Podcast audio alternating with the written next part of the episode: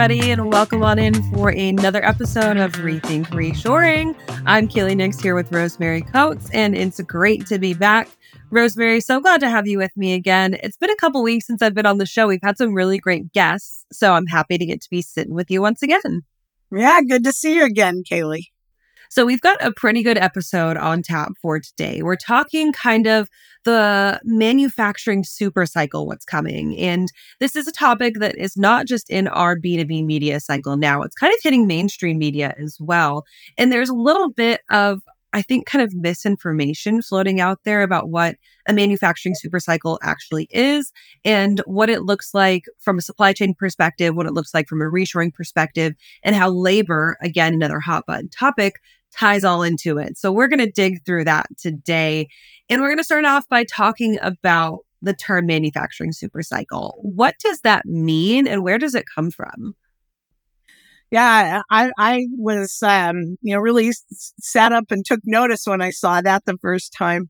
Uh, it's uh, from a um, economist at Bank of America. His name is Joseph Quinlan. And he was looking at all kinds of indicators. He watches the manufacturing uh, sector and uh, uh, uh, he designated it as a manufacturing super cycle because of all those indicators that he sees. And boy, I agree with that. I think it's a perfect way to uh, characterize what's going on in manufacturing right now. We're seeing a lot of growth and um, investment and um, government assistance and all sort of thing, all sorts of things that are contributing to what uh, is termed as now the manufacturing super cycle. If you go back into kind of the mid part of the 1900s, right? And really coming out of World War II into kind of this 1950s, this massive boom that we saw across the United States, what a lot of people think of when they hear the classic, the American dream, right?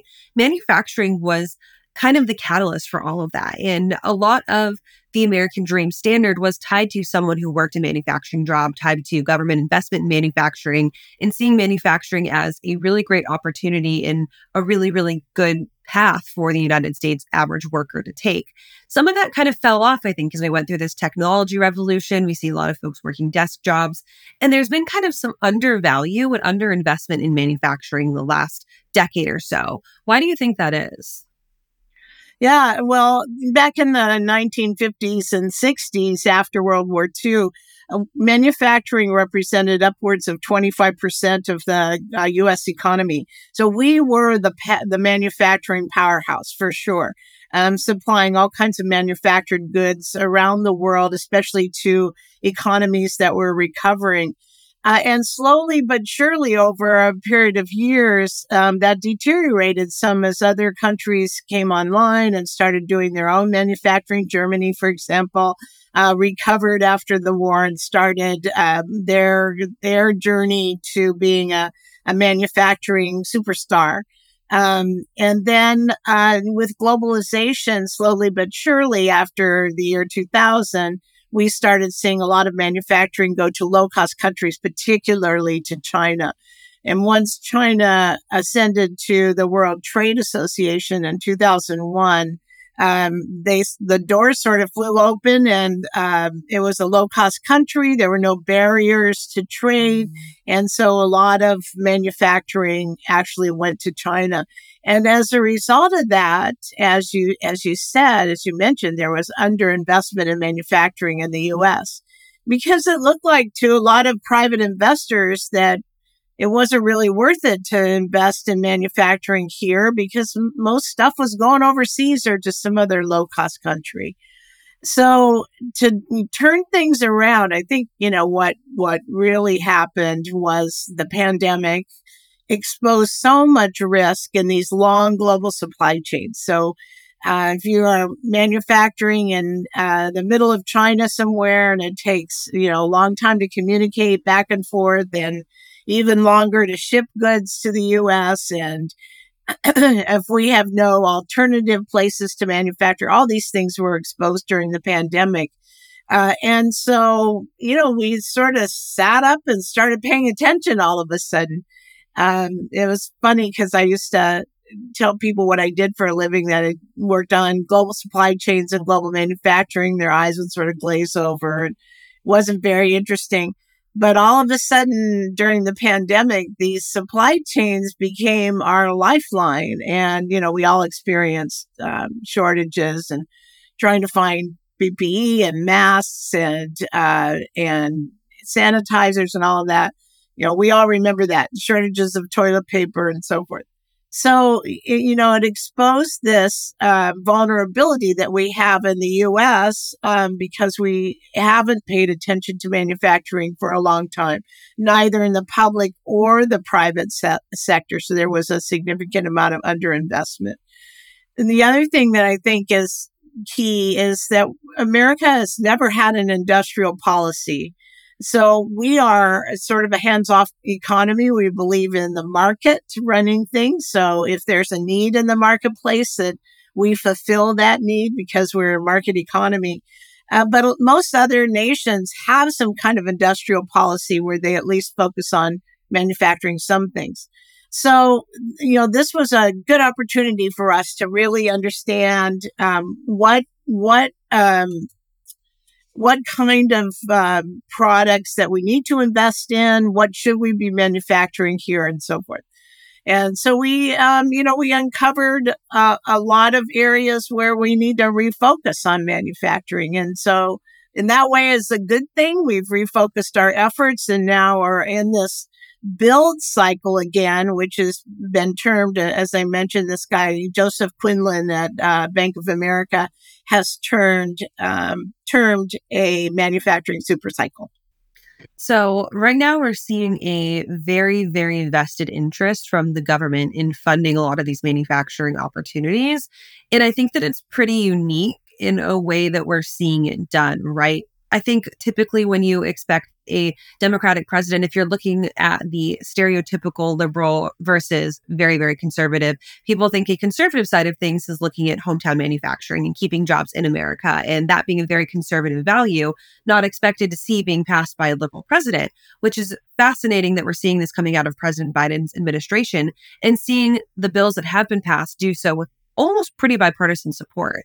We've seen now three major acts be passed through Congress these last few years, which are having a massive influx into the economy the Inflation Reduction Act, the Chips and Sciences Act, and the Infrastructure Act. Let's go through each one of those and talk a little bit about how they're now contributing to this manufacturing supercycle. We'll start off with the Chips and Sciences Act because that's the one that we don't hear a whole lot about.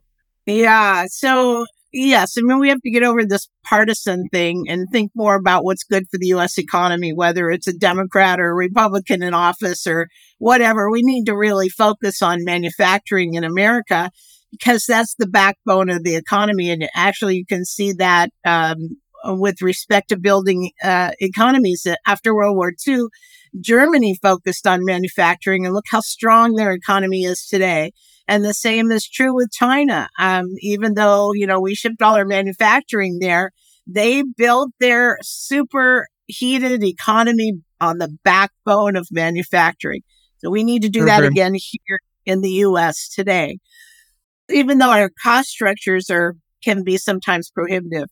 So you mentioned the three acts. Um, we'll start with the Chips and Sciences Act, which is probably the one that's gotten the most attention recently because it includes um, investment funding for semiconductors.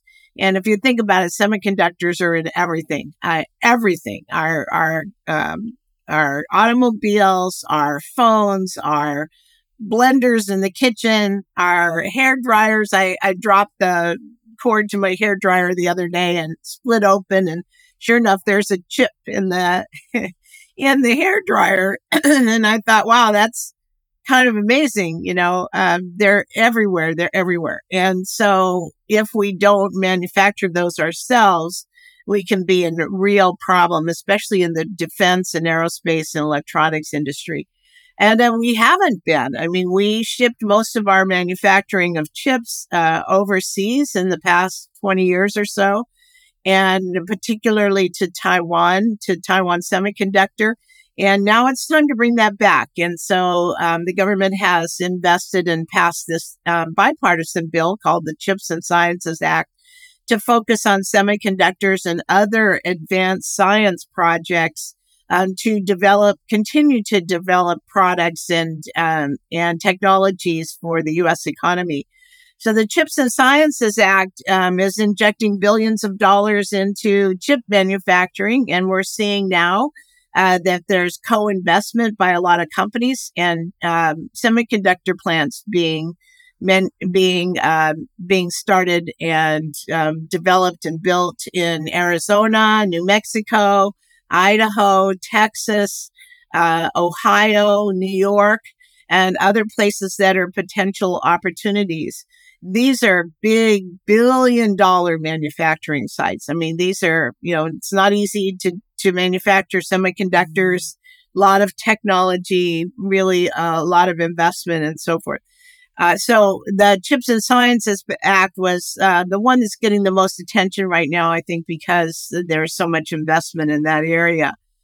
But the Inflation Reduction Act and the Infrastructure Act are also extremely important. So the Inflation Reduction Act has funding for a lot of green technology. So there's billions of dollars that are being um, put into the U.S. economy, and it's starting to trickle in. I think it's kind of not quite there yet. We're not seeing the big boom yet. Uh, but it's starting to trickle into these industries, particularly green manufacturing. So things like windmills um, and alternate uh, sources of energy beyond um, beyond oil and gas. Um, and so that's in the Inflation Reduction Act. That's where the big uh, investment dollars are for for green energy. And then finally, the Infrastructure Act. And I know the audience here who are uh, moving goods across America understand how important this is um, to repair our roads and our bridges uh, and to rebuild some of our port capability and redo our airports. You know, it used to be you'd fly into LaGuardia um, and it was like going to a third world country. I mean, it was dirty and gross and really old fashioned and so forth. Now they've done a lot of remodeling lately, so it doesn't look so bad. But by comparison to some of these other worldwide airports, uh, I just got back from Switzerland and uh, flying into Zurich. You know, it's a very modern hu- hub. Um, Beijing has a fantastic airport. I mean, these are worldwide airports that are so much farther advanced than what we have in the U.S. They look better, they operate better, and so forth. So infrastructure for not only roads and bridges, but also for, uh, for airports and seaports is very important as a backbone to manufacturing. I mean, if you, you know, manufacture stuff in the U.S., that's great. But if you can't move it anywhere, that's a huge problem. So those three acts are investing a lot of dollars. Now, in parallel, what we're also seeing is that private investment now is also investing in manufacturing. And so this is pretty exciting because when you've got the government doing these big, massive projects, uh, and you've got private investors that are doing the supporting projects, you're going to see a huge increase in, in what's happening in manufacturing in America. And of course, that's our thing at the Reshoring Institute. So we're, we're really excited to see all this hub of activity. Every conversation that was had from me at the end of the pandemic or coming out of the tail end of kind of the end of 2022, everybody's conversation was okay, well, how does America now survive and thrive off of the heels of this global event? And a lot of the answers were that public private partnership and seeing the public private partnership. If it works, it's going to be fantastic. If it doesn't, it's going to be disastrous to the American economy. I think we're still in that very first stages of this public private partnership. But as you mentioned so far, things seem to be moving along at a pretty decent speed and that's relatively speaking for the government right? Nothing moves fast in the government.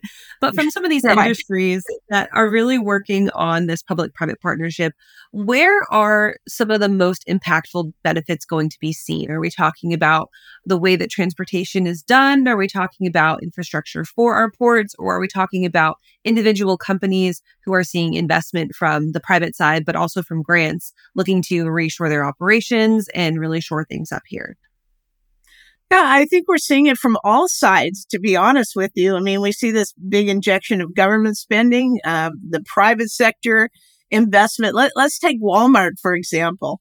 Uh, Walmart started this project called the Lighthouse Initiative um, about a year ago. And so I, I, participated in one of their planning sessions, um, which was an all day planning session trying to figure out potentially what, um, what apparel they could manufacture in the US. Now, when you think about it, I mean, we've seen apparel come back uh, over the past five years or so, especially for high end apparel like women's business attire and that sort of thing. But the kind of mass production that Walmart does with t-shirts and, um, you know, casual apparel, thousands and thousands and thousands of these pieces of apparel is sort of a perfect match with the low cost environment. So China, Bangladesh, those kind of places. However, Walmart, um, in their with their U.S. jobs initiative, decided they wanted to to get really serious about bringing manufacturing back and helping U.S. manufacturers. And about a year ago, they started this lighthouse project to determine what sectors they could boost to bring manufacturing back. And they've just announced um, a new partnership with some apparel companies um, to produce apparel in the U.S. And, and, I think they haven't announced the exact locations yet. But when you think about it, it's mass production of products that are going to be sold at Walmart, manufactured in the U.S., which is a relatively high cost area. So in order to do that, they need to have a lot of automation, a lot of um, process improvement, uh, a lot of ways to take out cost out of those cycles so that they can go forward with that.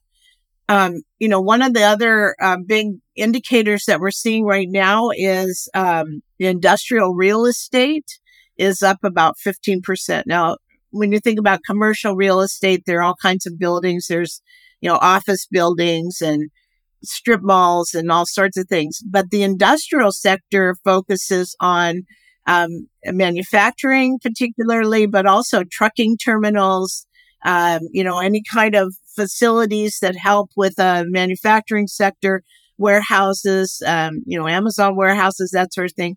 And that sector, you know, kind of stumbled along for, for a while. Um, and now even year over year, it's up 15%. Now, 15% is a big jump. It's essentially doubled what the investment was even a year ago.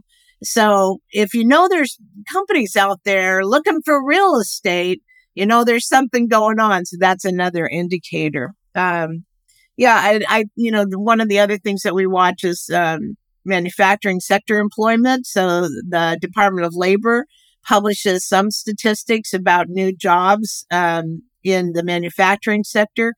Um, and there are some other mm, sort of questionable, I guess I would say, statistics that are published by different companies. Uh, but they all have positive indicators. So we think that uh, manufacturing jobs in the U.S. are up about 200,000 per year, which is a, you know, fairly good clip considering that uh, manufacturing used to be in the 1950s and 60s, you know, 25% of our economy. Today it's down around 11%. So it's fairly small, but now growing again. So we're hoping that we increase those percentages significantly. So that's the perfect spot to transi- transition into our final topic of the day, and it's labor. And labor has, of course, been front of everybody's mind now for just about a year. Started off with the conversations around the railroads last year. We've seen it move into the port workers, into UPS, and now United Auto Workers are striking. And of course, this has a pretty big implication on manufacturing because it's at the big three automakers.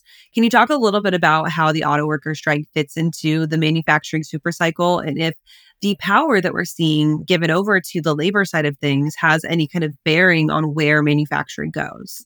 Yeah, I, I think it's a really big and interesting indicator. So, you know, we were talking earlier about um, semiconductor manufacturing, and actually, Taiwan Semiconductor is uh, investing in a huge plant in uh, Phoenix. And um, uh, one of the things they did recently was put on put a pause on that construction not for any other reason other than they don't have enough labor. They can see the labor pool is going to be constricted um, in the next year or so. So they put a pause on it until they can redevelop sources of labor for that manufacturing strike or that manufacturing site. So things like looking at labor strikes um, and the sort of the churn in the labor market right now I think is also an important indicator. You know, we're we're at sort of historically low unemployment rates, although there are still millions of people out of work.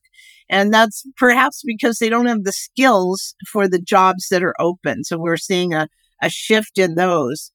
Um, the the automotive the auto worker strike um, and actually the writer strike in Hollywood also are related in a way. Um, that uh, wages have not caught up to where they should be in terms of um, the company company's revenue and so forth. I mean, back in 2008, when we had to bail out the automakers, that was one thing. When when workers and everyone across the board took a took a haircut in terms of their uh, their salaries or their wages. Uh, but in today's environment, the auto workers, for example, and the same is true in Hollywood, they're making record profits. I mean, it's kind of um, amazing how much money is being made. And yet they haven't shared that with the workers. So, you know, we need to readjust that thinking so that the workers are being paid um, a reasonable wage in comparison to, you know, what the company is earning. Um, so, you know, not just trying to push down the wages all the time and, you know, trying to force minimum wage or alternative working situations like 1099 employees and that sort of thing to keep wages low. Instead of that, we need to rethink that and pay uh, people living wages more like they do in, in Germany. I, I keep going back to Germany because I think they're a pretty good example. So the strike fits really well into uh, what's going on in the environment and also in support of this manufacturing supercycle. Because if we can attract new manufacturing workers that have better skills and, and higher wages, um, then we can grow that sector effectively. So that's, that's really important too. And uh, all these things are indicators for us. Of course, at the Reshoring Institute, we're always interested in, excuse me, we're always interested in, um, ways to uh, improve and grow and expand manufacturing in America. So, you know, all these different factors are what we have to take into consideration. I think it's it's not a, a silver bullet where we can just say, you know, let's bring all the manufacturing back now. We need to consider how do we do it reasonably well? How do we find the skills and train employees to manufacture in today's environment? Um, you know, we like to say it's not your grandfather's manufacturing. Um, my grandfather was a metal worker at Halsey Taylor in Warren, Ohio. Um, and th- that job it looks completely different today. Um, today is controlled by computers and machine tools and so forth. And, and the skills to uh, operate in that environment are also very different. So we need to focus on developing a different kind of skill set to support advanced manufacturing that's full of automation in the future. so, um, you know, I think the strike, looking for better wages, understanding the uh, incorporation of AI into a work environment like the writers are talking about. I mean, they want to use AI tools, but they also don't want to be put out of a job. So uh, you know, collective bargaining on behalf of those writers and, and actors, um, to be able to, you know, work reasonably well and creatively with AI is an important, uh, approach and idea going forward. So I think all these, you know, labor issues and so forth are all contributing to this movement forward, which we're calling the manufacturing supercycle. So, young people, if you're watching this, manufacturing might be a great career for you. Folks who are looking for a transition, maybe check out manufacturing as well. Rosemary, thank you for joining us today for Rethink Reshoring. Great to have you as always. And of course, if people want to catch up with you guys at the Reshoring Institute, where can they go to do that? Yeah. Um, so uh, visit our website, www.reshoringinstitute.org. Um, you can contact us through the website, and that's where we publish everything that we learn and survey and write about manufacturing in America. Awesome. Thank you guys for tuning in with us today. If you've missed any of our previous episodes of Rethink Reshoring, head on over to our YouTube channel. That's just youtube.com slash freightwaves, and you'll find them all there in the Rethink Reshoring playlist on the sidebar. We'll be back next Tuesday. So until then, have a great week, and we will see you then.